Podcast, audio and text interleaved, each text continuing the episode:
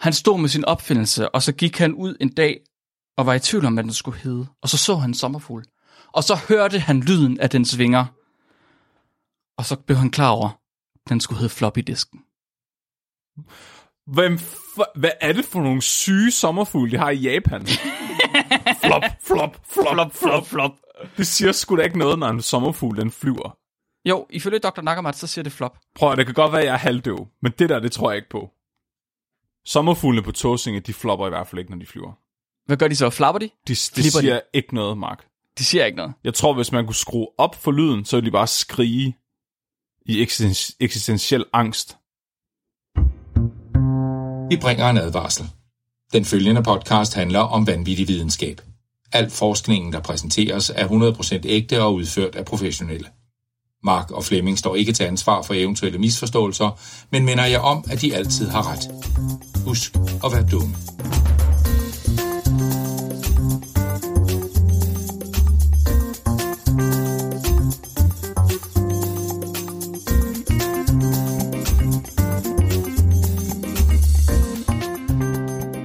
Hej alle sammen, og hjertelig velkommen til Videnskabeligt Udfordret, den der podcast, der handler om besønderlige forskning. Jeg vil gerne have patent på høns, Flemming. Og jeg er en selvforsvarsparyk, Mark Lyng. jeg er en paryk, lavet af og til selvforsvar, Flemming. Er alle rykker ikke det? Nej, Det vil være spildt at gå med ryg, hvis den ikke har en eller anden skjult selvforsvarsmekanisme. Jamen, det betyder, at de er lavet til selvforsvar. Men har du nogensinde hørt om en, der er lavet af selvforsvar? Nej, er, er, ren selvforsvar. Den er bare, Ren den er selvforsvar. bare lavet af et cirkelspark. Den er, den er Krav Maga. Er- altså, jeg tænker, altså alle rykker er vel selvforsvarsparykker, hvis du kvæler nogen med dem. Det er rigtigt, men altså, alt er et våben, hvis du er aggressivt nok. Er ikke det, man siger? Mm. I de her hænder er alt et våben. Uh. uh. Okay, nej, det er de ikke. Så, så, så dygtig er jeg ikke. Jeg, jeg kan ikke. Nej. Det tror jeg ikke, jeg kan. Ja. Jeg tror, Jeg vil ikke love folk, at jeg kan slå, at jeg kan slå alle ihjel med alting, og så kommer de bare, og så bliver de skuffet, når jeg så lige pludselig ikke kan slå dem ihjel. Nej. Jeg tror måske mere, at min krop er sådan et biokemisk våben. jeg tror bare, at de krop er et kemisk våben. det har ikke noget med bio at gøre. Jeg ved ikke, der var, der, jeg sådan, kort tid efter jeg flyttede ud på Sydtåsinge, der lukkede vandværket dernede, fordi grundvandet var blevet så forurenet, og de vidste ikke hvorfor. Der kan være noget om det. Det var fordi, jeg var ude og bade ude den der, du ved, havesprinkler. Bare løb rundt i bare røv.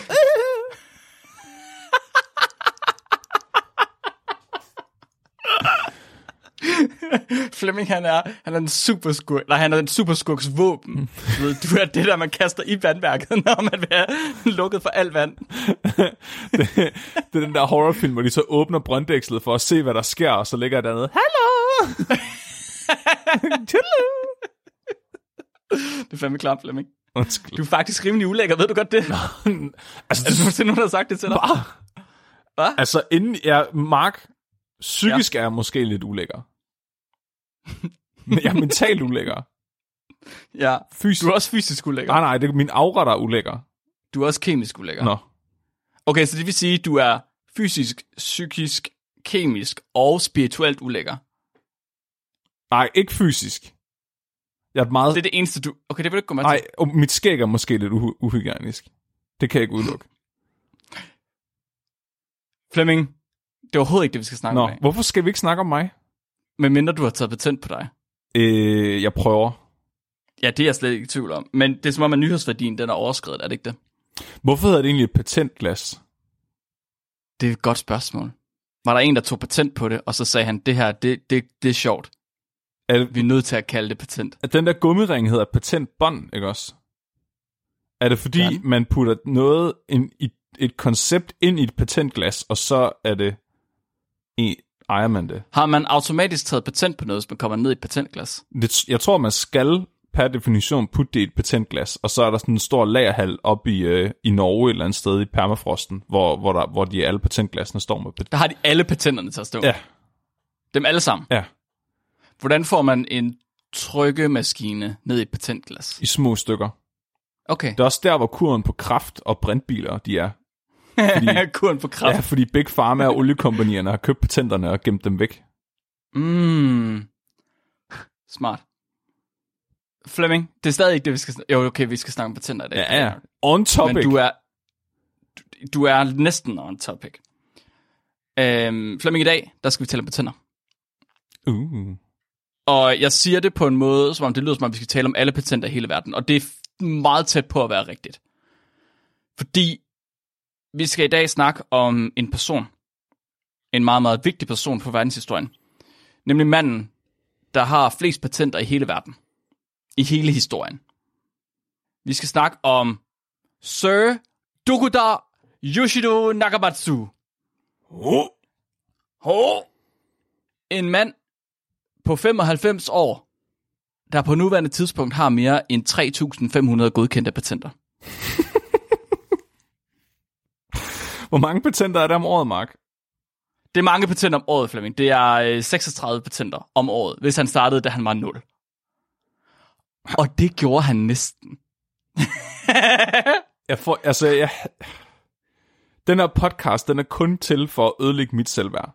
Ja, Ikke? Altså, så hører man bare om alle de der psykopater, der både har en kæmpestor samling af dinosaurfossiler og opfinder et eller andet vanvittigt. Eller så sådan en som Ja. ham der, der har flere patenter, end jeg har. Altså, altså jeg er forvirret. Var du i tvivl om det? I tvivl om hvad, Mark? Om, om at vi var til for at ødelægge dit selvfærd? Nej, nå, det tog mig fem år at finde ud af. Ja.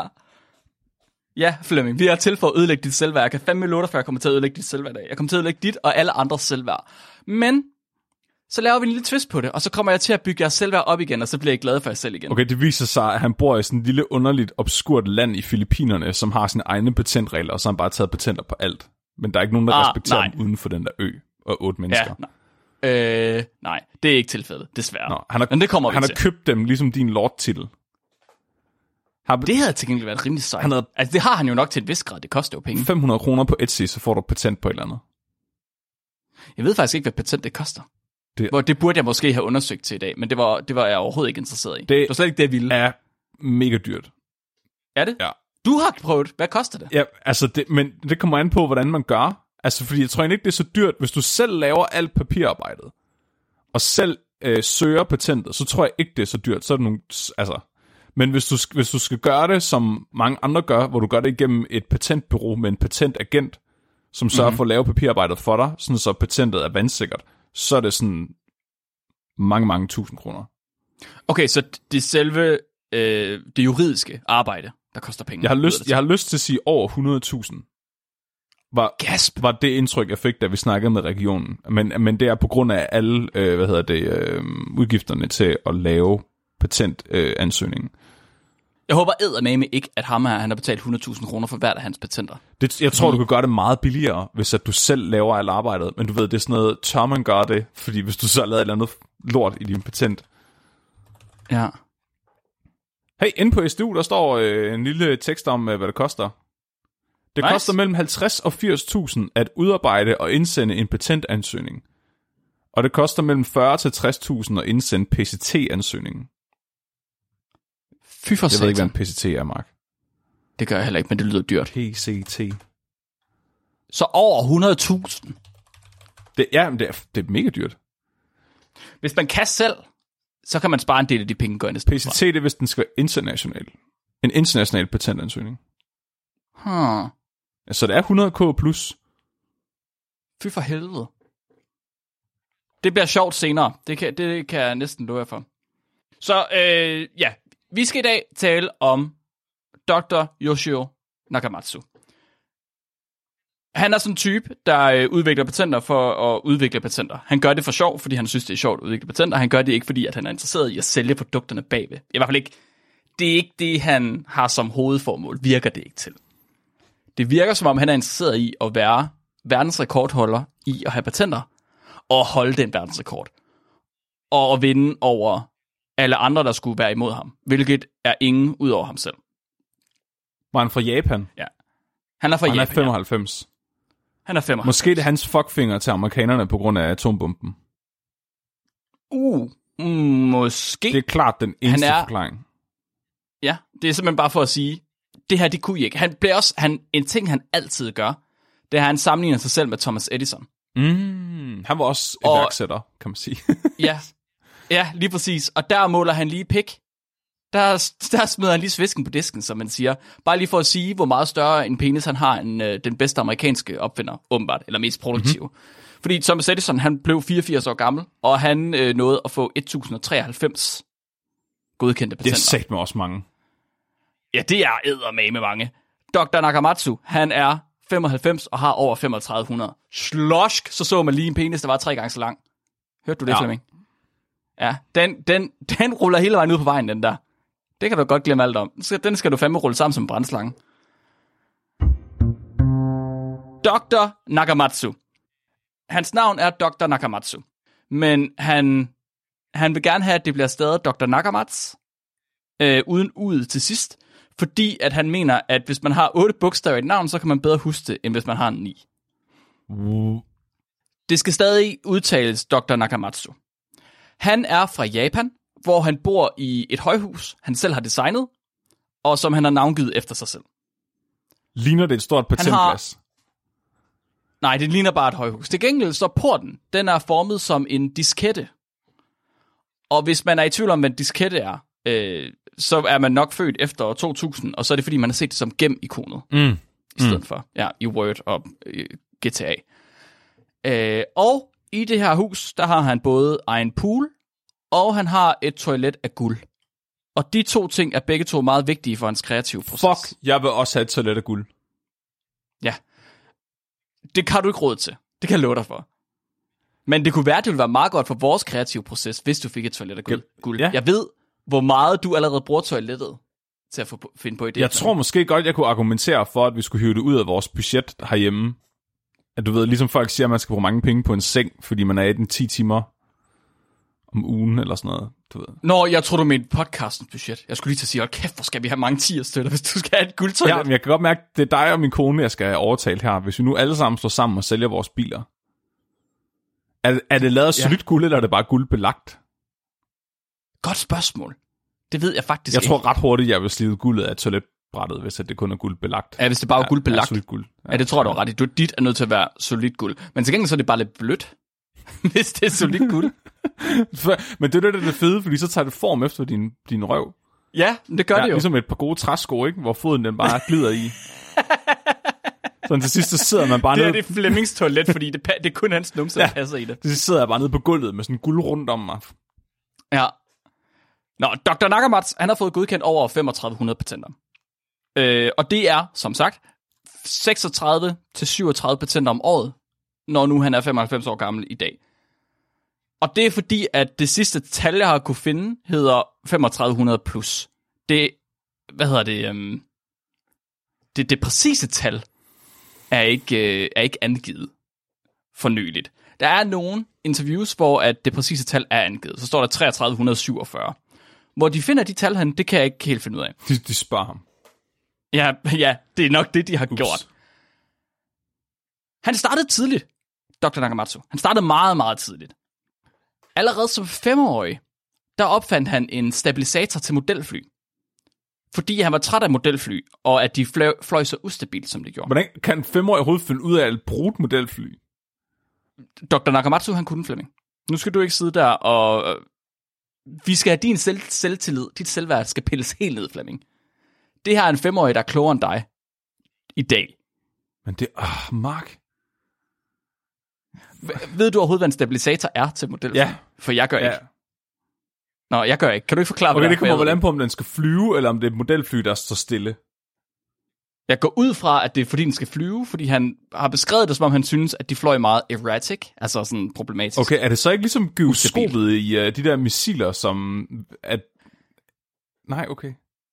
Jo, så jo, ja, det tror jeg, det er. Jeg tror, du har ret. Fordi det er sjovt, fordi han, ifølge ham selv, så mener han, at den opfindelse blev årsagen til, at autopilot, som man bruger i fly i dag, at den kunne lade sig gøre.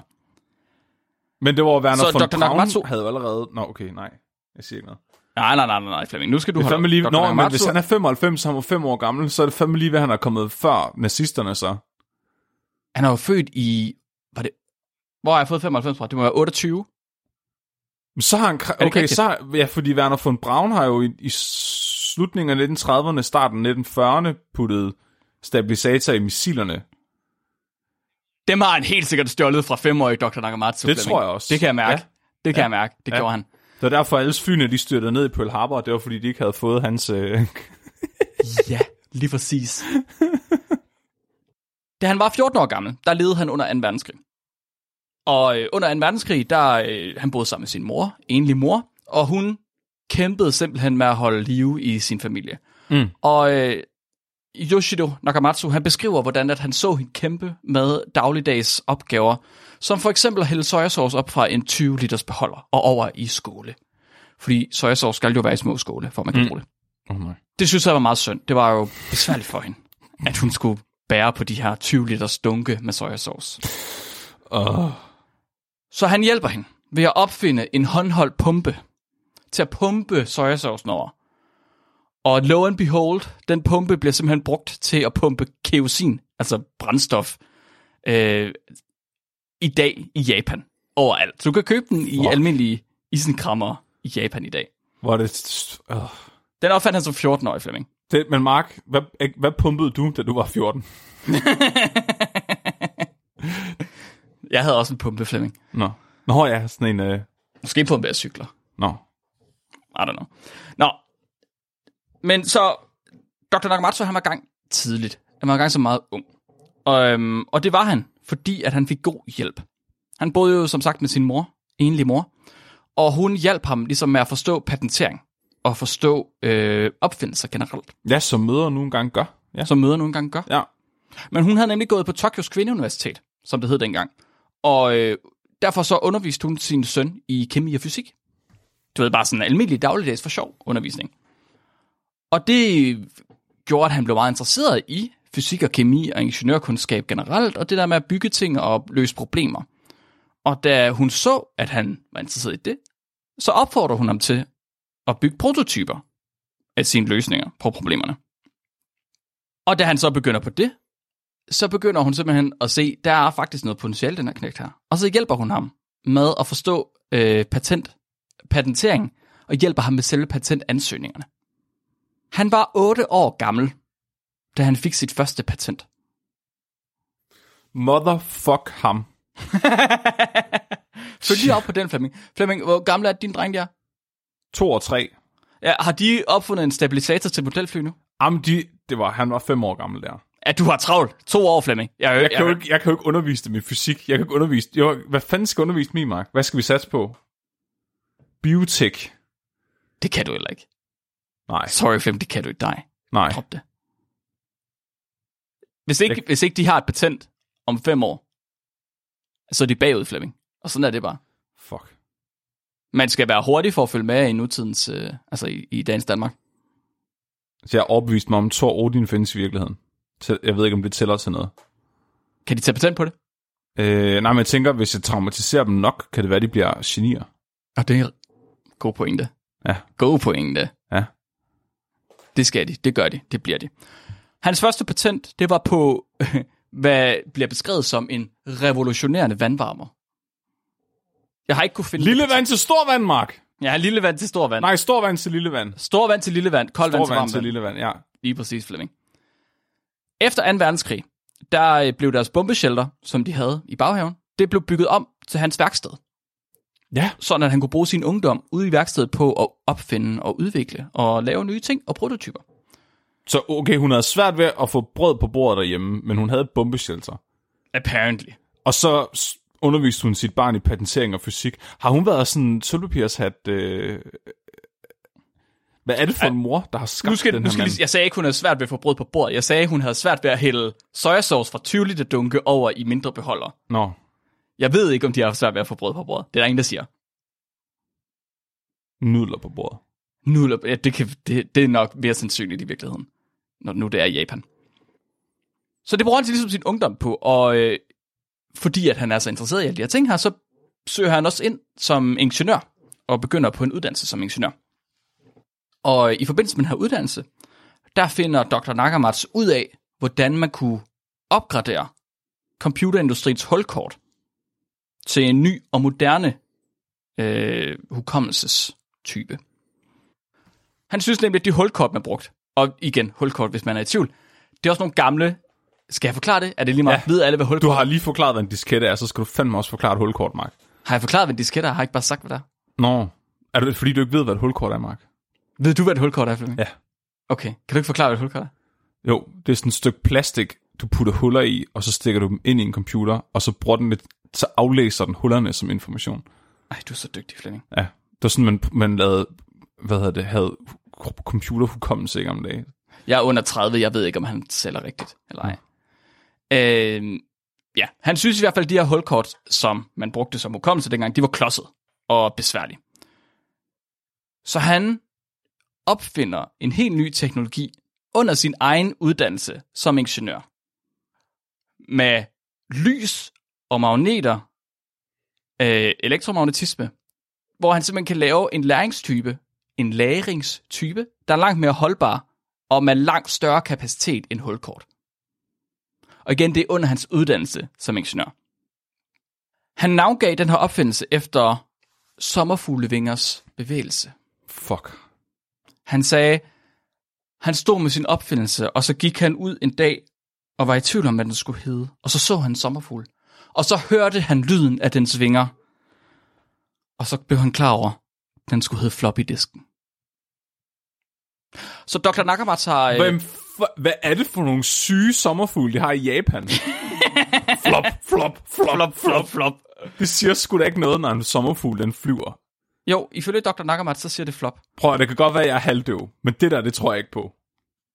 Sommerfuglene på Tåsinge, de flopper i hvert fald ikke, når de flyver. Hvad gør de så? Flapper de? De, de Flipper de? siger ikke noget, Mark.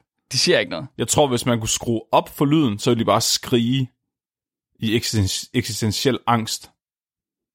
Ja, det kan være, det var det, de gjorde, og så hørte han det bare som flop, flop, flop, flop, flop. Ja. Det måske. Men i hvert fald, så var det Dr. Nakamatsu, der opfandt disketten. Han opfandt simpelthen floppy-disken. Jo. Tre år senere, der opfandt det digitaluret. Han har også opfundet CD'en. Prøv nu, hvordan DVD'en. opfinder du digitaluret? Han har også opfundet faxmaskinen, taxameteret og karaoke-maskinen. Jeg var, altså jeg stegte selv en fiskefilet i dag. Tog du patent på det? Nej, men jeg vil bare sige, jeg kan også udrette ting. Nu vil jeg lige sige, nu simpelthen Flemming, ellers så bliver det et meget langt afsnit, det her. Hvis ikke du, du må ikke fortælle om dine bedrifter, medmindre du har taget patent på det, for resten af afsnittet. Men Mark... Jeg vil faktisk ikke høre om dine bedrifter, hvis ikke du har taget patent på det. men, Flemming, er det forstået? må jeg godt bruge 10 af pengene på at tage patent på, på mine Ja, det må idéer? du gerne. Okay. Jeg tror faktisk ikke, vi har nok 10 af penge til at tage patent på noget. Jeg vil gerne have, vi har snart råd til et patent måske. Okay, Hvis vi virkelig, øh, det er måske rigtigt. hvis vi Du virkelig tænke- sparer. Ja. Du skal tænke længe over, hvad det er, vi skal patentere. Eller også så skal du tænke ikke så længe. Så han har opfundet alle de her ting her, ifølge ham selv. Fordi de her tal, som folk de slynger ud, 3500 plus patenter, det er jo fint nok, men kan man finde de patenter nogen steder? Og alle det her information her, det har jeg fra en masse forskellige interviews, der er lavet med Dr. Ackermans. Blandt andet så er der lavet en hel dokumentar af en øh, dansk instruktør tilbage i 2009, som fortæller om Dr. Nakamatsu og hvad han gør, men det er normalt ham selv, der fortæller om det. Jeg tænkte, i de her interviews her, der er ikke rigtig nogen af dem, der går ind og kigger på selve patenterne. De får godt nok kastet opfyldelserne i hænderne af Dr. Nakamatsu, men de kigger aldrig på selve patenterne. Og så bliver jeg lidt nysgerrig. Kan vi ikke finde de der patenter, og så se, hvordan de ser ud? Og det, det kunne jeg faktisk ikke rigtigt. Så jeg startede med ligesom bare at google helt almindeligt. Og Google har også deres egen øh, patentdatabase, hvor man ligesom kan søge efter patenter i. Det plejer at fungere meget godt. Men hvis man googler Dr. Nakamatsu patenter inde på den der patentdatabase, så får man noget, der minder om 150 resultater. 150 patenter er i sig selv rimelig mange, men det er slet, slet ikke 3500, Flemming. Men så gik det op for mig. Dr. Yoshiro Nakamatsu, han er jo selvfølgelig japaner. Mm. Øh, det er ikke sikkert, at han har fået gjort sine patenter internationalt. Så derfor Det kan være, at de kun mange. gælder i Japan. Det koster ikke en skid i Japan, sikkert. Mm, måske ikke. Kan vi så begynde at lave karaoke-maskiner og digitalur, uden at vi har fået problemer? Ah, ja, det ved jeg ikke. Det skal du nok spørge en jurist om. Fordi jeg ved ikke nok om Lad os patentlov. prøve. Jeg, jeg tvivler, men jeg er ikke sikker. Men så, det gik op for mig. Hvis jeg skal finde japanske patenter, så er jeg jo nødt til at gå hen på japanske patent hjemmesider. Så det gjorde jeg. Jeg gik ind på j-platpad.input.go.jp. Du er den vildeste journalist lige nu. Jeg ved det godt. Det er den japanske patentdatabase. Og den er på japansk. Fuldstændig helt og dels på japansk. Der er en lille knap oppe i toppen, hvor der står Japanese på japansk. Den kan man trykke på, og så bliver det lavet om til engelsk. Det er meget behjælpeligt, at det står på japansk, hvis, hvis ja, man gerne det vil vil være- engelsk. Ja, lige præcis. Og det ville jo være rart, hvis den rent faktisk oversat til engelsk. Men det kan den ikke finde ud af. Så snart du oversætter til engelsk, så kan du ikke søge på ting. Nå, Du, du skal søge med japanske tegn. kanji. Så, ja, med kanji, lige præcis. Så øh, det jeg gjorde i stedet for, det var, at jeg lod den være på japansk stadig, og så fik jeg Google til at oversætte i stedet uh. for med Google Translate. Chat, det var Du heldigt skal nok. også spørge ChatGPT. Nej, jeg kunne selv, Flemming. Jeg kan selv. Er det sådan, vi får nye patentidéer? Vi får ChatGPT til at finde på dem? Ja, det er jo faktisk ikke nogen dum Ja. idé. Så jeg fik også øh, Google til ligesom at skrive Dr. Nakamatsus navn på kanji, sådan at jeg kunne søge på hans øh, opfindelser. Og på den måde, så kan vi få nogle eksempler på de opfindelser, han har lavet. Så jeg gik ind, og så kiggede jeg på nogle af de seneste opfindelser, han har lavet. Blandt andet Flemming, så har han udviklet en super stærk saks. Han har også udviklet en lille super stærk saks. Mark, Ja.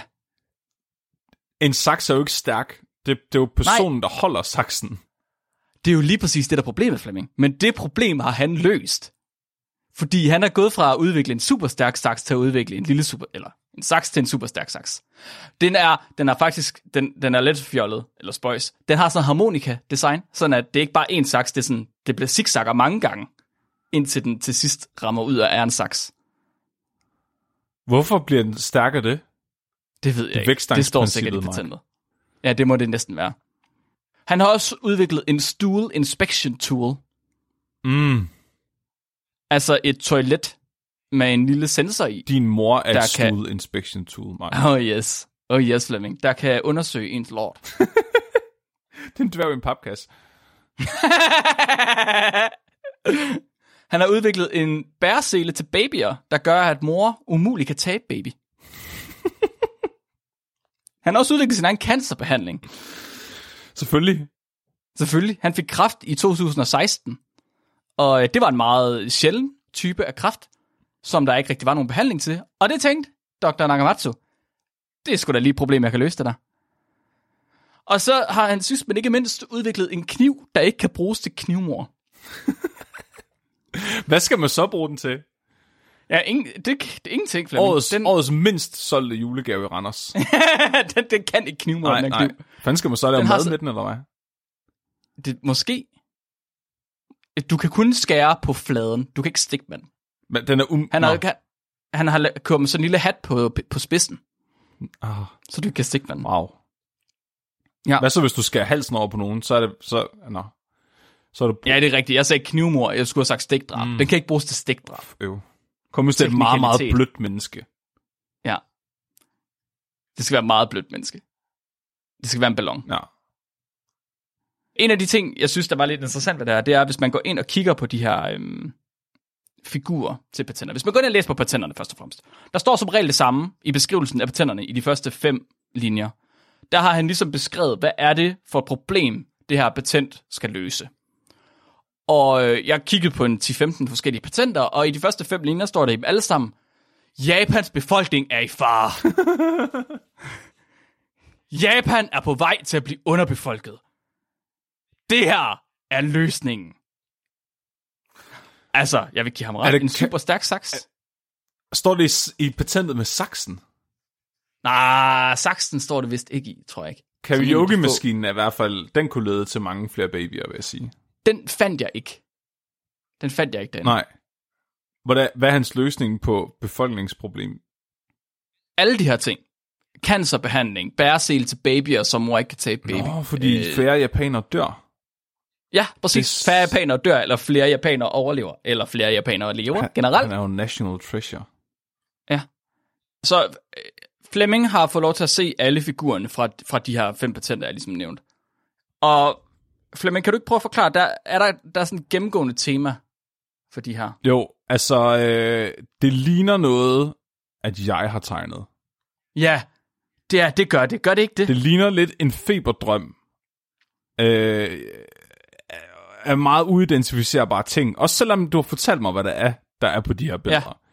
Ja. Jeg vil sige, at den eneste, der virkelig sådan er intuitiv for mig, det er damen, der taber en baby. Ja, okay. Damen, der taber en baby, den, kan, den der er til at forstå. Så der har han tegnet som en fireårig. Nogle gange ville tegne en dame. Ej, okay, den er lidt pænere, end en fireårig ville. Men det er bare en stregtegning, han har tegnet bag på et, et altså en konvolut, ser det ud til. Og der viser han ligesom, hvordan at i den første figur, der er der en dame, der taber en baby. I den anden figur, der har de hans bæresel på, og så kan de ikke tabe. Det ligner ærligt, Genialt. altså Mark, det her, det ligner noget, der er tegnet i paint. Ja, Det ligner, det tror jeg faktisk, det var fuldstændig ret i. prøv at kigge på, altså, jeg prøv at kigge på hendes fødder. Ja, Det ligner jeg vil, jeg, men jeg, vil, fuldstændig blyantsulet for paint. jeg vil faktisk våge den påstand, at nogle af figurerne er tegnet med den der spraydose ting fra, fra Paint. Ja, Kan du huske ja. det? Ja, det vil jeg næsten våge den påstand, at det er. Paint fra 2003 eller sådan noget. Ja, lige præcis. Jeg har meget den der... bi- Det, okay, så det er et billede af en dame, der bukker sig forover, og så en baby, der falder. Med en pil fra babyens hoved ned på jorden. og så er der sådan 1, 2, 3, hvor man så kan se damen, selen og babyen. Og så er der så et Øhm. billede mere, hvor babyen er bundet fast med sådan et net, så babyen ikke falder. Hvordan, hvordan, hvordan vil du forvente, at figurer til et patent, de ser ud? Altså, jeg havde regnet med, at de ikke ville være øh, så grimme. de er bare virkelig grimme. De er helt vildt grimme. De er virkelig, virkelig grimme, og det er de alle sammen. Alle de patenter, jeg fandt, de er alle sammen lige grimme. Men hvis det han- ligner alle sammen, alt sammen noget, som jeg tegnet i folkeskolen i Paint. Altså, det er uden pis. Hvis han skal lave 30 om året, så er man sat meget nødt til at være hurtig til at få øh, lavet tegningerne og sendt dem ind. Jamen, det er rigtigt, han er travlt. Men, altså, jeg vil også sige, på et tidspunkt, der øh, stiftede han sin egen virksomhed. Øh, Dr. Nakamatsus øh, st- store virksomhed, jeg kan ikke huske, hvad den hedder. Men der havde han over 100 ansatte til at hjælpe ham med at finde på patenter. Åh, oh, det har været en syg virksomhed at arbejde i. Alle der bare gået rundt og brainstormet hele tiden. Ja, og tegnet tegninger i Paint. De har bare alle sammen, de har siddet der sådan, når de har haft gruppemøder inde i de der store glasbokse der, ligesom i The Office, mm. så de bare siddet og Ja. haft kogeren på og røget sindssygt meget tjal. Uh, prøvet at få gode idéer. Ligesom i hver anden starter. Hvad nu hvis stjerner i virkeligheden er lavet ud af følelser? Det, ja, det kunne godt være en opfindelse. Hvis, hvis du kan, hvis du kan, øhm, hvad skal man sige, forsvare, at den opfindelse, den redder Japans befolkning, så er den god nok. Så fungerer den. Anti-Godzilla-sele. Ja, det, det vildeste er, de her opfindelser, jeg har nævnt nu her, altså det, det er bare det hans nyeste op, opfindelser. Det er overhovedet ikke hans favoritter. Fordi Dr. Nakamatsu, han er tit blevet interviewet, specielt af Vesten. Han er sådan lidt et fænomen i Vesten. Øhm, og når han bliver interviewet, så har han altid en helt bestemt historie, han fortæller. Så siden år 2001, der har han lavet 17 interviews med den samme historie hver gang. Ja, Så han, han bliver altid filmet med en meget grim, meget blond paryk. Så det er ret tydeligt, at det er en paryk. Det er nemlig hans selvforsvarsparyk. åh oh, nej. Sikkerhed Han først, han har ikke brug for en bodyguard. Nej, han har lavet en, en paryk, en meget blond paryk, som han har puttet en kastestjerne ind i. Og så har han bundet en snor fast i den, sådan at hvis han bliver overfaldet, så kan han kaste selvforsvarsparykken efter dem med kastestjernen. Og det har Og så med har han lige en snor i, så han går fast ser han dum ud med den der på ryg. det ligner sådan en parodi på øh, Angela Merkel. Det er godt, det er godt sagt. Jeg, vil, jeg tænkte, det lignede måske Michael Scott fra The Office. Nu har du sagt The Office. Det kunne også godt være en paryk, han ville tage på. Ja, nu ved vi, hvad, dagen, hvad billedet til dagens afsnit skal være. Ja, og det er en god idé. Han fortæller også altid om det, som han mener er fremtidens køretøj. Og igen, i de her patenter, dem har jeg ikke kunne finde. De her, hans yndlingspatenter har jeg ikke kunne finde. Jeg, jeg, man, han har opfindelsen, men jeg ikke kunne finde patenterne. Men jeg er slet ikke i tvivl om, at der står, at de er til for at redde Japans befolkning. Nummer to, hans næste yndlingsopfindelse, det er, han- det er det, han mener er fremtidens køretøj. Han har nemlig opfundet en støvle, som han har limet fast på en fjernstyret bil. Det er da ikke, Mark. det er ikke en opfindelse, nu stopper du. Det er en opfindelse, Flemming, der er patent på den. Du skal holde, han har patent på den. Jeg har puttet en banan ned i et stykke brød. Det vil jeg gerne... Jamen, har du taget patent på den, Flemming? Nej, Mark. Sagde jeg ikke, du skulle holde op med at komme med bedrifter, mindre du har taget patent på Undskyld. Nu skal du holde op. Du er op imod Dr. Nakamatsu. Du har fandme travlt. Undskyld. Jeg siger det bare. Øh, det, det er lidt sjovt, fordi han skal altid demonstrere den her fjernstøde bil med en støvle Det er på. sådan, og, han kommer øh, til at dø. Han kommer til at dø ind i sin egen opfindelser. Ja, det gør han. Men han, han, han, er godt, han står aldrig i den. Han kører bare med støvlen på bilen. Han kører bare med bilen i virkeligheden. Øh, og det er lidt sjovt, fordi efterhånden som han er blevet ældre, man kan se de her interviews her, efterhånden som han er blevet ældre, så er han blevet ringere til at styre den der bil. Så i de sidste interviews, han har, der har han ansat en til at gå med bagefter ham. Fordi når han så kører ind i fodgængere og cyklister, så kan ham, der går bagefter ham, sige undskyld for. Åh, oh, så er man fandme rig. Ja, i et af interviews, der, vælter han en cyklist. Jeg vil vildt gerne være så rig, at jeg kan få en person til bare at følge efter mig og undskylde for alle de ting, jeg gør og siger mod folk i offentligheden. ja, det vil være virkelig... Det, vil, det er næsten nødvendighed for dig også, Flemming. Det er målet, Mark. Det er så et guldtallet.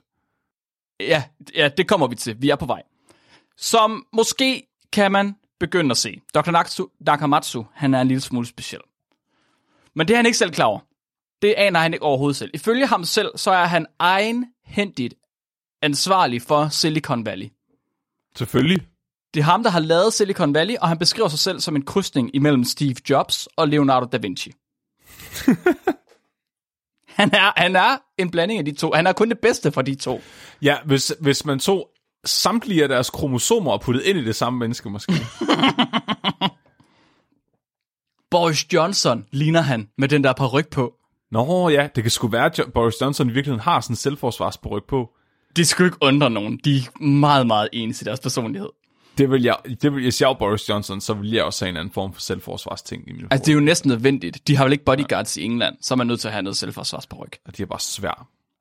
Nakamatsu, han insisterer også på at blive tiltalt som Sir, altså som ridder. Og det er fordi, han er blevet slået til ridder af Militærhospitalsorden af Sankt Johannes af Jerusalem, af Rhodos og af Malta. Han blev inviteret ud til et eller andet arrangement engang, hvor der var nogen, der slog på ham med et svær og kaldte ham for ridder. Og i to forskellige lande, vil jeg mærke. Wow. Ja, ja. Så han er ridder. Han er Sir. Har de ridder i Japan? Og Nej, der er nej, de, nej. Der er de ninjaer. Men det har de i Rhodos og i Malta. Kom, bliver man slået til ninja i Japan? Eller samurai måske? Samurai, ja. Bliver man slået til samurai, hvis man vildt sej? Er det ikke bare noget, man siger, man er? Men hvad bliver man så slået til i Ingen- Japan? Hvor de, det- ingenting. Altså, Det er derfor, at Dr. Nakamatsu, han er den sejeste japaner i hele verden, fordi han er den eneste japanske ridder.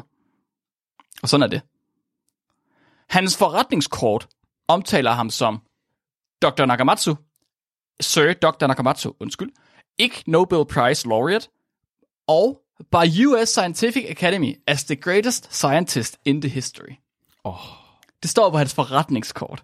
hvordan har han fået den titel? Ja, det, man kunne godt stusse lidt over, hvordan man får titlen som The Greatest Scientist in the History. Hvem skal komme sammen? Hvem skal ligesom holde et møde for at beslutte, at man er den bedste, den største videnskabsperson i hele verden, i historien, vel at mærke.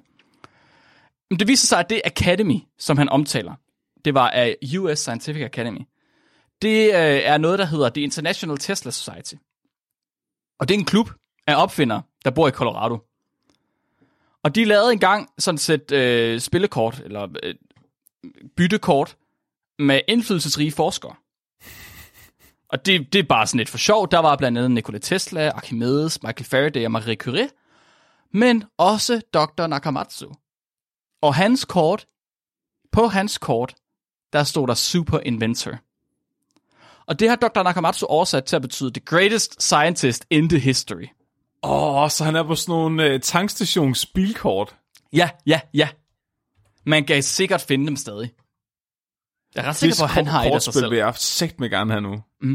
Ja, det, I interviews, det, der er det tit, han fortæller om, hvordan han er blevet puttet i klub sammen med Michael Faraday og Marie Curie. Det er meget vigtigt for ham.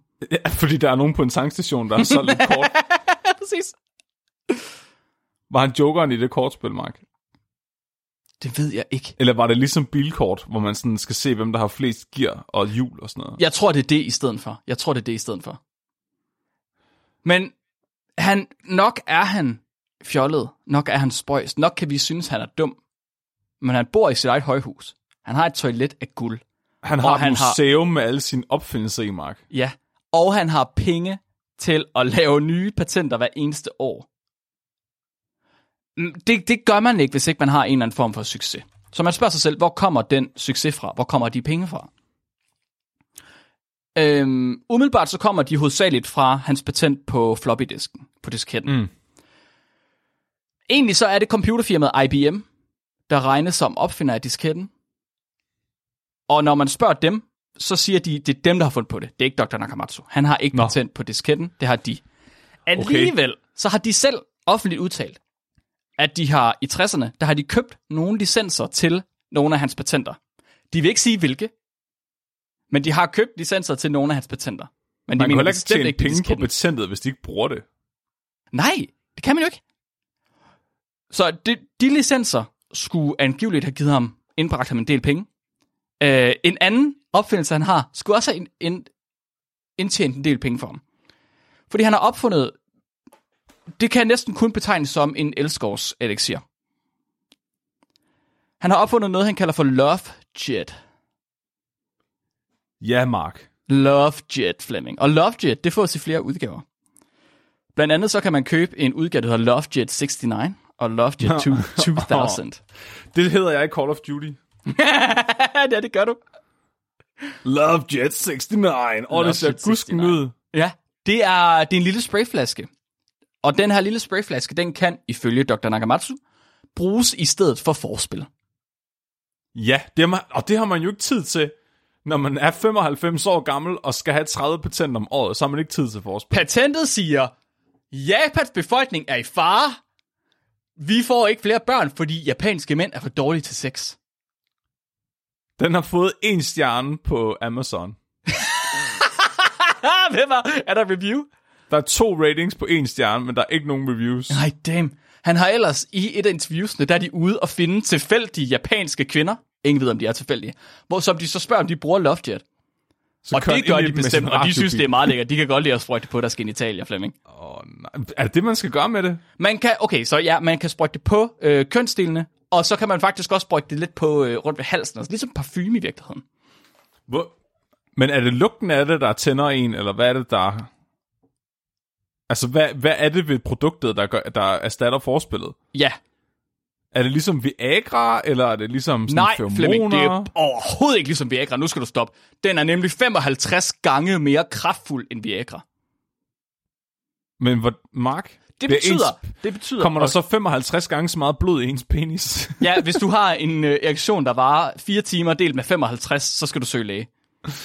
Fuck. Ja, det må vare 4 minutter, og så skal du søge læge. Oh my god. Den er 55 gange mere kraftfuld end Viagra, og den gør sex 300% mere sjovt. Han elsker at komme med statistikker på ting, sådan, du ved, selvopfundne statistikker. Og det her Det er, er en også, af dem. altså, hvis du kommer med statistik, så tror folk på dig 90% af gangene. Ja, ja, ja. Hvad, 50% af alle statistikker er opfundet 90% af gangene. Men LoveJet, den er åbenbart vanvittigt populær i Japan. Den har kun fået en stjerne på Amazon, som du siger, Flemming. Men i Japan skulle den være vanvittigt populær. Dr. Nakamatsu, han påstår selv, at han har testet den på over 10.000 kvinder. Wow. 10.000 kvinder, Flemming. Om den, 10.000. Ja, han mener, men han siger også altid, at han er meget ydmyg. Det har du nok lagt mærke til. Han er, meget, han er en meget ydmyg person. Han øh, bruger den ikke selv i soveværelse. Han har kun samlet data ind for de her kvinder. Han behøver ikke have sex. Nej, det har han ikke tid til. Nej, det har han ikke tid til. Han er travlt. Han har, men han har testet den på over 10.000 kvinder. Om den virker eller ej, det er jo i og for sig lige meget. Det vigtigste, det er, at han tjener penge på den, Ja, juridisk set. juridisk set. Og det gør han. Så disketten og LoveJet har givet Dr. Nakamatsu, Nakamatsu en formue. Øh, og så den virksomhed, han, øh, han har startet tidligere, den er begyndt at sælge elektronik og øh, mikrochips og sådan nogle ting. Så de holdt op med at lave patenter, og så begyndte de at sælge elektronik i stedet for. Det skulle også angiveligt give ham en del penge nu. Og det betyder, at han har så mange penge nu, at han kan bruge sin, han kan bare bruge hele dagen, alle dage, hele dagen, på at opfinde nye ting og have det sjovt. Sprøjt lovejet på tilfældige folk og stikke af fra dem på sin radiobilstøvler. Hvor mange procent sjov er din sex nu? Men jeg kan godt høre, at jeres hjerner, de sidder derude og knirker. I sidder alle sammen og er sådan lidt frustreret. Sådan, Mark, det er fint. Fortæl mig nu, hvordan bliver jeg Dr. Nakamatsu? Hvordan bliver jeg verdens mest kreative mand? Hvad er processen? Hvad er hans hemmelighed? Hvad gør han? Flemming, det har jeg svaret på. Eller, Han kvæler sig selv ind i et skab. det kommer vi til. Det er tæt på. Jeg har ikke svaret. Dr. Nakamatsu har svaret. Han har skrevet en protokol.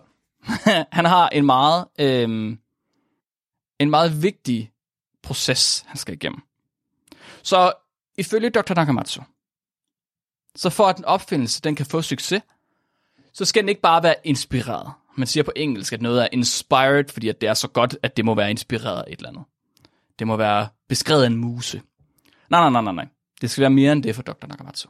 Det skal være ikke-inspireret.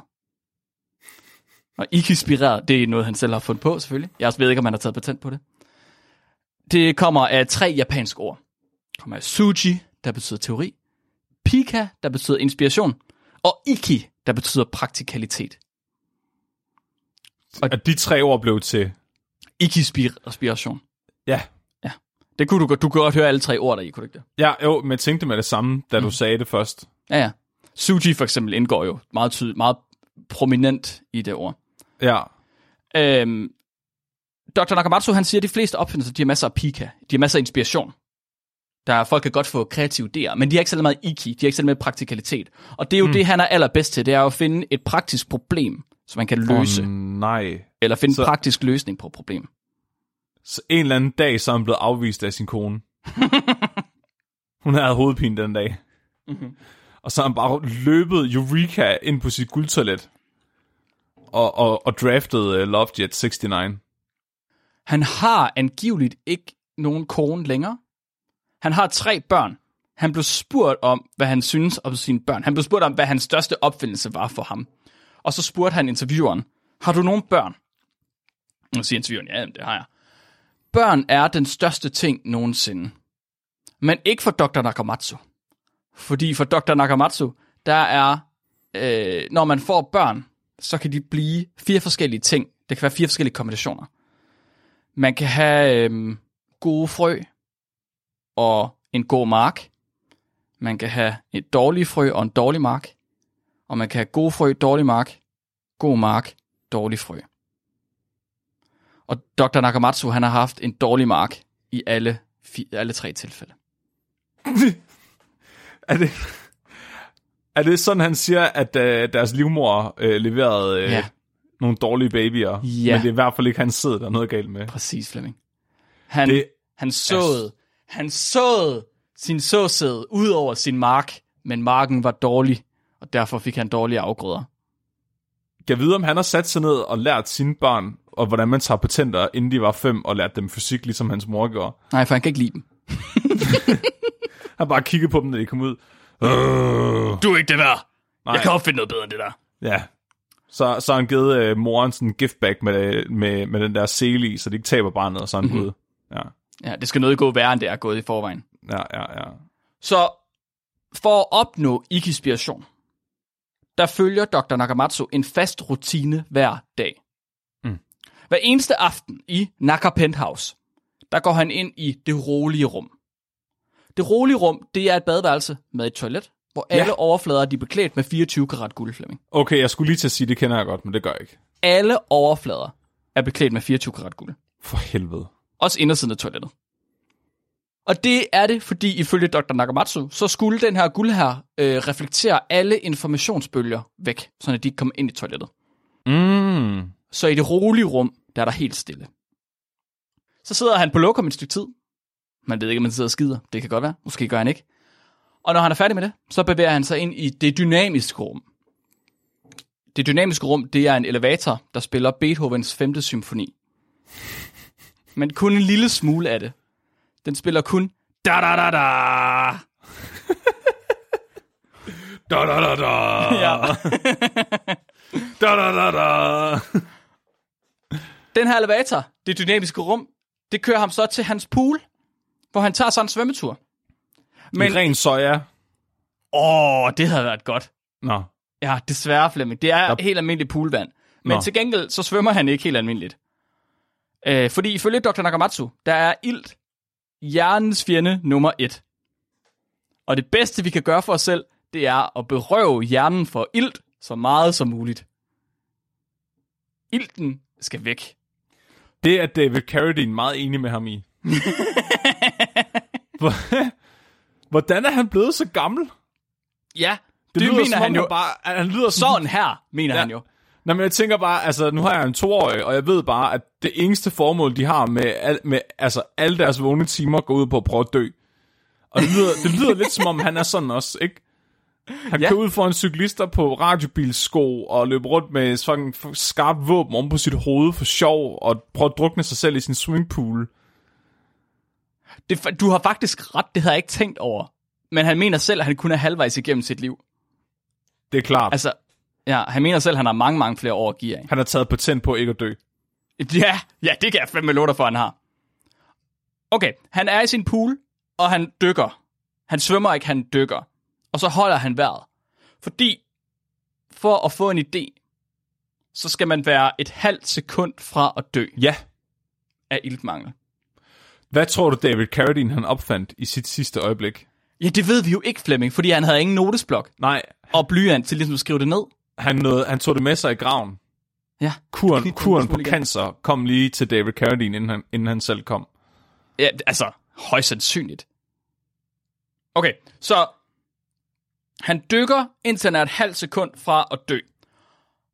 Det tager, en giv, det tager cirka 15 sekunder i de der videointerviews. Men han er også 95, så det vil jeg give ham. Det er alligevel rimelig lang tid at dykke for en 95-årig. Men så har han opfundet en lille vandfast notesblok og en lille vandfast blyant, som han selvfølgelig har taget patent på. Og dem tager han med ned under vandet. Fordi, som han siger, en idé kommer på et splitsekund og forsvinder på et splitsekund. Så der er ikke tid til at komme op af vandet for at skrive der idé ned. Det gør han, mens han dykker. Og på den måde, der opfinder verdens bedste opfinder verdens bedste ting. Så det er hemmeligheden, Flemming. Du skal bare have et guldtoilet, en øh, elevator med ventemusik, og så skal du have en pool, du kan dykke i. Fuck, det lyder som om, der er sådan en rimelig høj øh, tærskel for at kunne komme i gang med at tage patenter. Ja, det er der. Point of Du kan entry ikke, det, er det, det, er ikke høj. noget, det er ikke noget, hvem som helst skal gøre, Flemming. Du kan ikke bare gå ud og så tage et patent.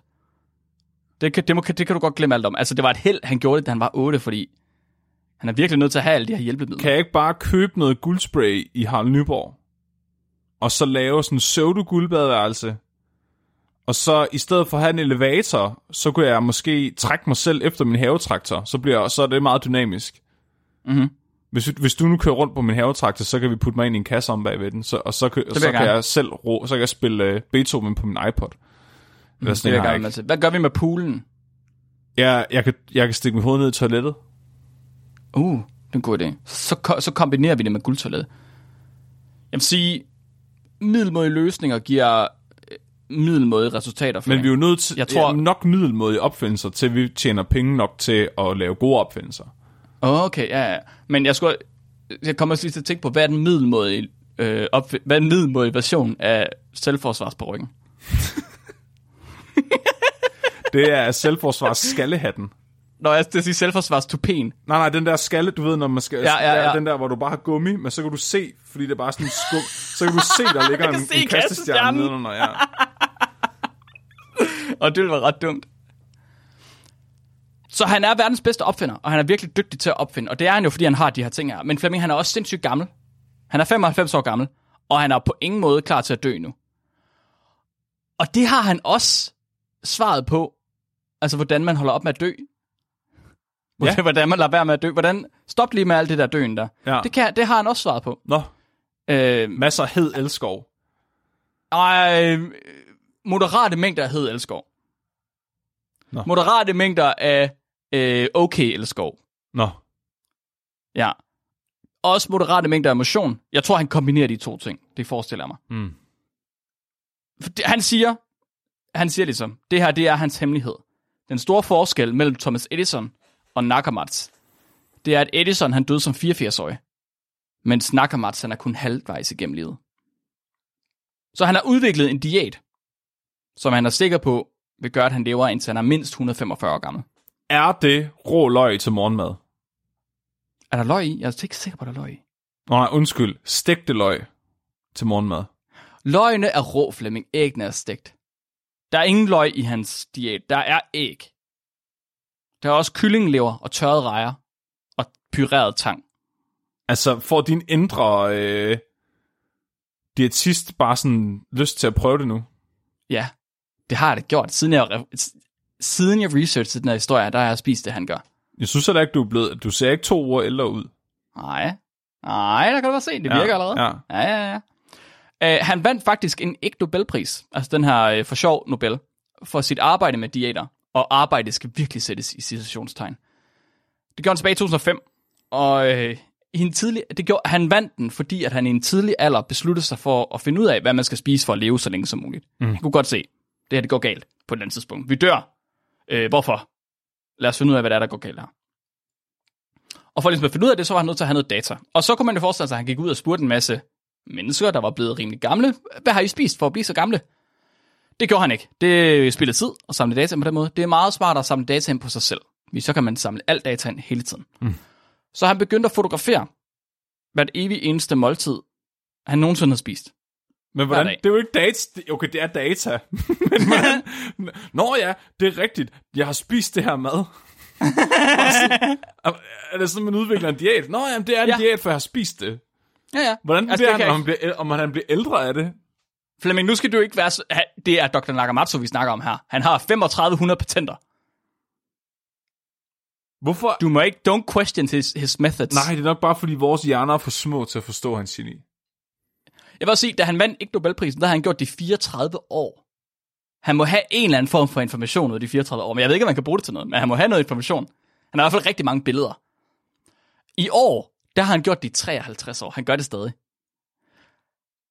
Han, katalo- han katalogiserede, ligesom alle de her måltider, har skrevet ned, hvad det var, dokumenteret, hvad det var, tog billeder af det og sådan noget. Og så øh, tog han blodprøver af sig, af sig selv.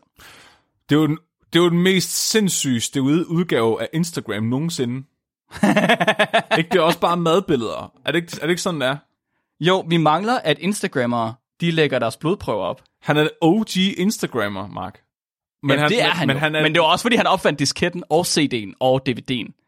Han har sikkert også opfundet digitalkameraet. Men han er jo en ægte, han er jo oprigtig Instagrammer, fordi han tager ikke billeder af sin mad for at imponere andre. Han gør det bare af ren glæde. Jeg tror ikke, det fandtes. Du ved, når jeg hører om folk, der lægger billeder op af deres mad, så er sådan, øh, spis nu bare din mad, du gør det kun for at blære dig. Men han er jo sådan virkelig, han kan bare virkelig godt lide at se på den mad, han har spist. Ej, nu tror jeg, vi skal lige noget på det rene her, Flemming. Han gør det absolut ikke af lyst. Det er ikke noget, han gør for sjov, det her. Det er meget seriøst. Meget vigtigt. Meget vigtig forskning, det her, Flemming. Hvad får han ud af blodprøverne? Ja, øh, man spørger sig selv, han korrelerer det med, hvad det er, han spiser. Så når han har spist noget, så ser han noget i blodprøverne. Og så konkluderer han ting ud fra det. jeg, ved ikke, hvad han, jeg ved ikke, hvad han prøver på med det. Nej, nej, okay. Øh, Men- min blodtype er den samme, okay. Ja. Ja, lige præcis. Så korrelerer han der data. Så han har måske fundet ud af, at når man spiser æg, så sker der et eller andet. Og når man spiser kaffe, så sker der noget andet. Mm. Han, ud af det her meget, meget store datasæt, der har han draget nogle konklusioner. Hans første konklusion er, vi spiser for meget. Jeg ved ikke, hvor han har det fra, men det har han fundet ud af. ja. Ja. Øhm, han har også fundet ud af, ud af det her, at det er farligt at sove mere end 6 timer om natten. Så bliver jeg fandme gammel. Det ved jeg heller ikke, hvor han har fra. Han har, han har også fundet ud af, at alkohol, te, mælk og hanevand, det er skidt for hjernen. Ja. Ja. Hvad drikker han Okay. så? Han, drikker, han har sin egen patenterede læskedrik. Gedemælk. Han har sådan en, der hedder øh, Nakamats juice eller sådan noget. Åh oh, nej. Det er Ja. bare lavet af ren elskov. Ja, kaffe, det er decideret farligt, hvis du spørger ham. Hans, øh, hvad skal man sige, hans løsning er, at et måltid om dagen, det er optimalt. Og det måltid, det skal indeholde lave mængder af olie, og det må ikke bestå af mere end 700 kalorier. What the fuck? Yes.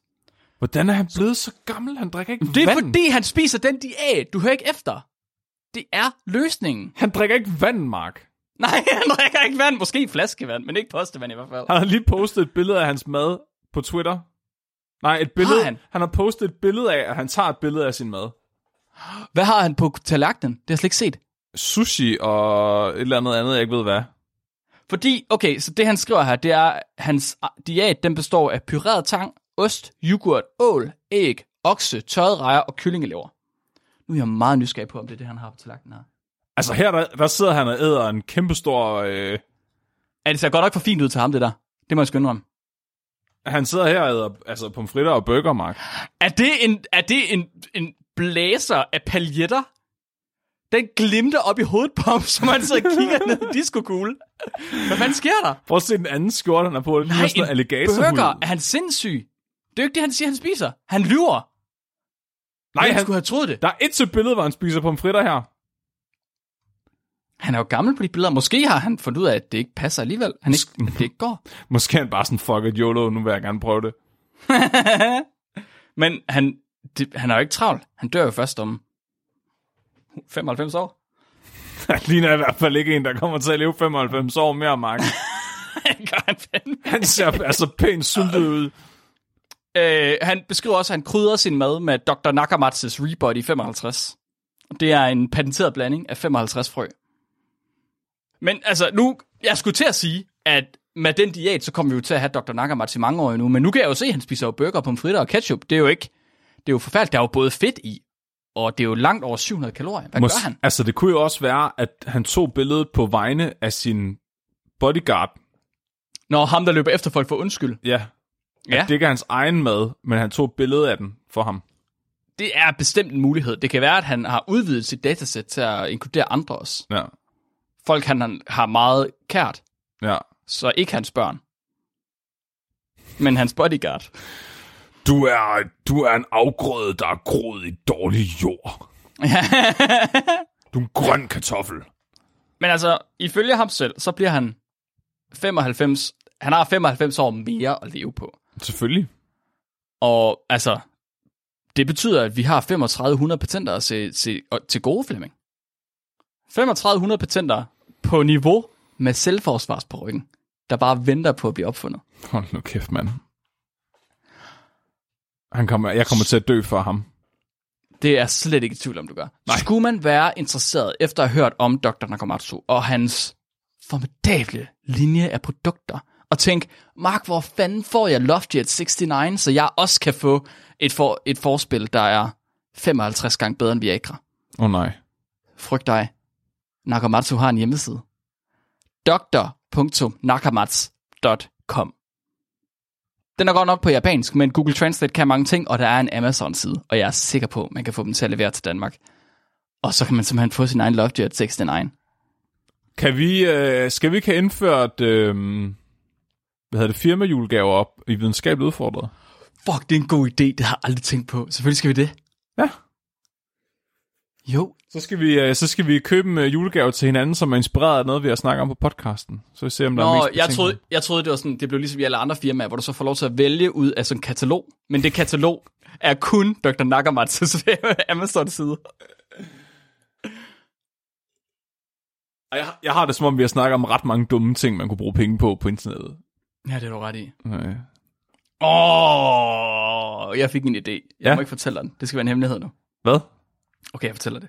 Kan du huske, da vi snakkede om køer, der rejste sig op og lagde sig ned? Nå, den der... De der armbånd, de havde på. Ja, Det er sådan en, sådan en skal du have. ja, så jeg kan se, hvor aktiv jeg er. I stedet for en skridttæller, så kan jeg se, hvis jeg er en ko, hvor mange gange jeg rejser mig op. Det her er ikke for sjovt, vel? Det her er ikke for sjovt. Og det, der, dem, der arbejder i landbruget, de synes garanteret ikke, det er sjovt, når jeg fortæller det her. I forbindelse med at blive ejet arbejde, så var jeg inde på Miljøstyrelsens øh, en eller anden dokument, ju, jura lovgivning, de havde. Der er en vejledning i bilagene om, hvordan man vurderer, om en ko, den ligger ned eller står op. Nej! Jo, Hvordan gør man det, Mark? jeg, jeg har læst den ikke ordentligt igennem. Jeg vil, godt, jeg vil godt finde ud af det til en anden dag. Tak. Men der er simpelthen en hel vejledning i bilag til, hvordan man vurderer, om koden ligger sig ned eller rejser sig. Det er fandme... Det er, det er virkelig... øh, Det er en god brug af skattepengene. Det synes jeg også er dejligt. Ja. Jeg håber, at I har nyt at høre om en af verdens mest ekscentriske mennesker. Opfindernes Donald Trump. Og, øh, og så håber jeg ikke, at der er nogen, der føler sig utilstrækkelige længere. Jeg godt, hvis I gjorde det til at starte med, så er det okay, men jeg vil sige, nu behøver man ikke føle sig utilstrækkelig længere. Tak for det, Mark. Mm. Jeg er glad for, at der findes sådan nogle mennesker.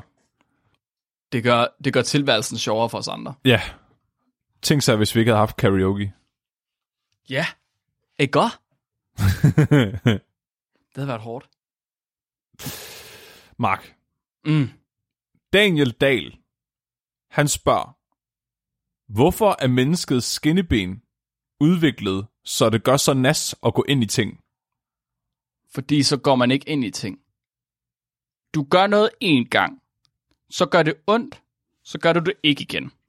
Hvis ikke det gør nok ondt, så bliver du liderlig af det. Det er ikke godt, så gør du det igen. Det skal gøre meget ondt, så du ikke bliver liderlig af det. Så Så, det- så gør du det ikke igen. Så det, er, det er simpelthen en evolutionspsykologisk teori, du har, med at, øh, at de hulemænd, der ikke fik ondt i skinnebenene af at dunke ind i en sabeltiger, de blev liderlige. Hvor, hvor fik du det fra? Og så onanerede de så meget, at de ikke kunne få børn. Hvor fik du det? Evolutionspsykologi har ingenting med dig at gøre. Jo, det det tror er jeg. ren biologi, det her, Flemming. Jeg tænkte mere, Det er var faktisk fordi, ren de fysik. Altså, de bare blev ved med at gå ind i ting, indtil deres ben knækkede. Ej, nej, nej, nej. Jeg prøver ikke, jeg prøver ikke, jeg prøver ikke. Det er din teori. Det er okay, Flemming. Du må godt have din egen evolutionspsykologiske teori. Du må godt prøve at forklare, hvor det kommer fra. Jeg siger ikke, hvor det kommer fra. Jeg siger, hvordan det er. Jeg siger, hvad sandheden er. Hvad er den? Det er det, jeg lige sagde. Det var evolutionspsykologi, Mark. Nej, det var ikke. Absolut. Gør det, Det har ingenting med evolution at gøre. Hvad med andre dyr? Gør det ondt for en, en ko, hvis den går ind i noget med sit skinneben? Eller er det fordi, Nej, vi er... Den bliver liderlig af det. det Hør er ikke efter? Men Mark, det er jo fordi, vi går på to ben som de eneste dyr. Så er det meget vigtigt, at vi ikke mister det ene ben, fordi så er vi fucked. Du ved, de andre dyr, de har fire ben. Eller flere. Så det er sådan, okay, de kan godt miste et, og så går det stadigvæk. Nu skal jeg lige, nu skal jeg lige, nu skal jeg lige, nu skal jeg lige. De fleste dyr, der har fire ben, hvis de brækker et ben, så dør de. Nej, er du sindssyg, mand? Rådyr, Har du aldrig haft heste? Jamen, heste, de dør af at spise græs. Altså, de er jo fucking el- elendigt dyr. Den eneste grund til, at heste ikke er uddøde, det er, fordi hestepiger, de findes. Ja, det er også rigtigt. Det, det er sådan et sy- sygt symbiotisk forhold. Et, rå, andre- et rådyr kan få kørt ben af og overleve fint med tre Hvad? ben. Ja, ja. Er det rigtigt? Jeg har hørt om en jæger, der havde skudt benet af et rådyr, og så året efter, så skød han rådyret igen med tre ben. Det er bare noget, han siger. Det er, Nej. fordi han vil, det er fordi, han vil have sin egen Moby Dick. Altså, jeg tror ikke, det er noget, man vil indrømme som jæger, man har lavet det nummer. Men nu har jeg hørt det fra den svejshundfører, der var ude at finde Okay, fair nok. Men jeg, tror, så, jeg, jeg tror, det er fordi, vi, vores ben er så vigtige for os, Mark, at vi evolutionært har udviklet... Jeg tror, hvis du sparker en chimpanse over skinnebenet, så er den ligeglad. huh, fordi de kan bare bruge armene i stedet for. Ja. Men okay, jeg kan godt lide, din, jeg kan godt lide hvor du peger hen, fordi det, du har gang i nu, det er, vi, det betyder, at vi kan, danne, vi, kan, vi kan lave et eksperiment. Vi skal, Du ud, har en hypotese, Ja. vi kan lave et eksperiment. vi skal ud og sparke dyr over skinnebenene. Ja, alle dyr. Ja. Og så, og så skal vi oprette, og så skal vi holde dataene op imod, øh, hvad hedder det, det fylogenetiske træ af alle multicellulære dyr. Og så kan vi se... Hvilke, hvilke andre dyr er ben virkelig vigtige for? Hvad med høns? Jeg tror ikke, høns skal føle smerte. Åh, oh, okay, Jeg tror, høns- hvorfor? Er det fordi, at de mangler noget øh, psykologisk, eller er det fordi, de mangler et centralnervesystem? Jeg tror bare, det er overflødet i høns. Overflødigt. Du ved, en høne er, den ulti- altså er det tætteste på Gud, vi kommer, ikke? Der er ikke alle mulige unødvendige detaljer. Den er, mm. den er livet i dets mest rene form. Og smerte Hvordan har... er en evolutionær blindgyde, som svage, mærkelige, overdesignede dyr har. Hvordan har du det med, at man siger, at fisk ikke kan føle smerte? Det tror jeg godt, de kan. Tror du godt, de kan det, fordi at du synes, fisk er et svagt dyr? Jeg kan se det i øjnene på dem. Hmm. Hvad med insekter? Kan de føle smerte? Nej, det er bare robotter. Når de er robotter. Ja. Så i virkeligheden, altså det perfekte maskine, den perfekte organisme, de er bedre end vi er. Ja. Ja. Men har du ikke, se, altså, selvfølgelig har du ikke været inde i Plantorama og kigge på nogle af de der akvarier, der ikke er blevet renset i to år? Og så kig guldfisken i øjnene, og så kan du se smerten, Mark. Men det er jo psykisk smerte, det er jo ikke det samme.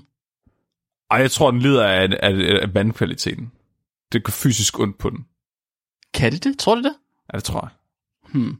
Interessant. Det er ligesom sennepsgas og mennesker. Så du mener, at det gør vildt ondt, fordi at vi har brug for vores ben? Ja, Altså det tror jeg jo også. Det, man kan sige, det, min, min teori kan også stadig stå, selvom din teori står.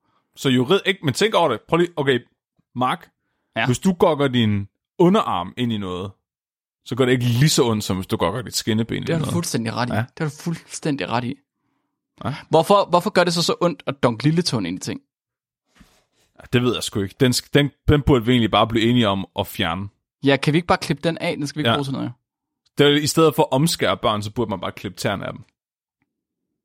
Det kunne man lige så godt. De er så små, når de bliver født. Jeg tror, Ja, de, de kan mærke ikke, det. de kan ikke mærke smerte, før de er 6 år.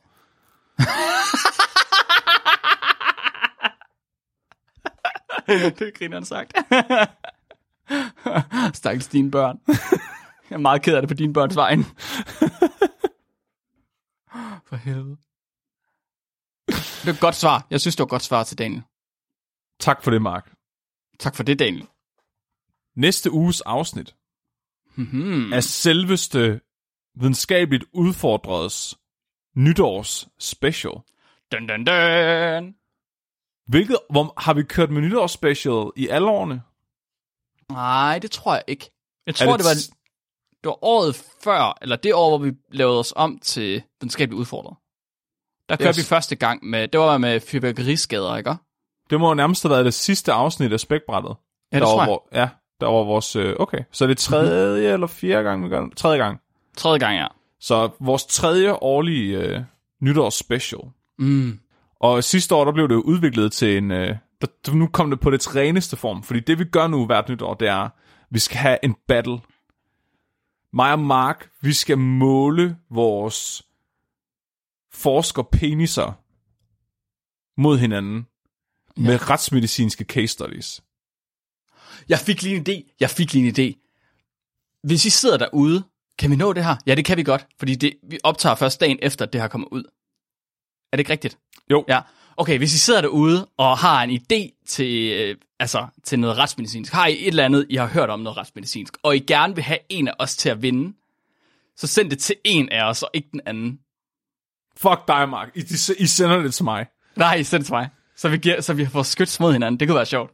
Ja, fordi så det er sådan en intern joke her på podcasten med, at der er rigtig, rigtig mange videnskabelige artikler for retsmedicinere, som basically er, den her person er død på en virkelig fucked up måde. Lad mig fortælle jer om det.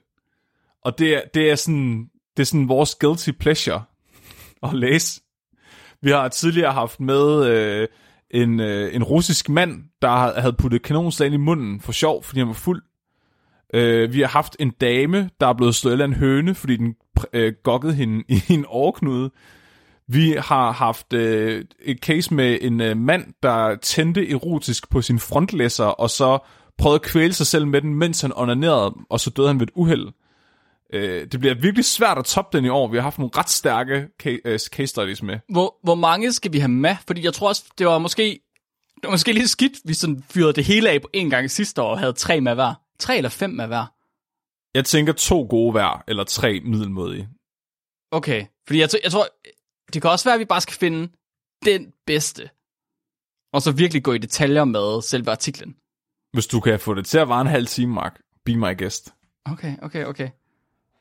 Jeg, jeg, jeg har bare ikke lyst til, at vi løber tør for skyts til de andre år. Ej, jamen det er rigtigt nok, men altså prøv at høre, at folk dør hele tiden.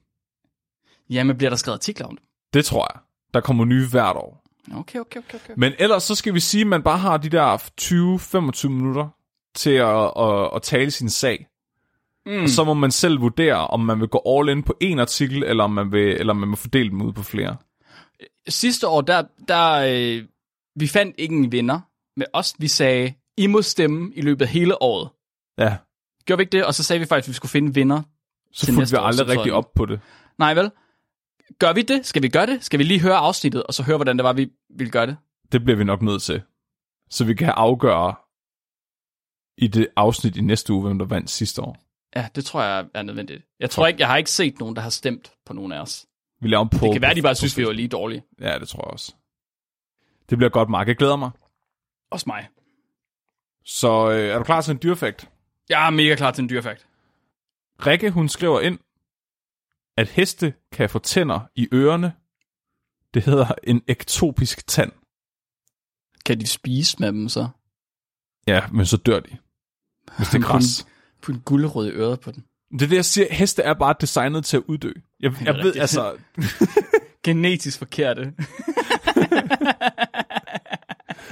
Mit navn er Flemming. Og mit navn er Mark. Du er blevet videnskabeligt udfordret. Husk at være dum.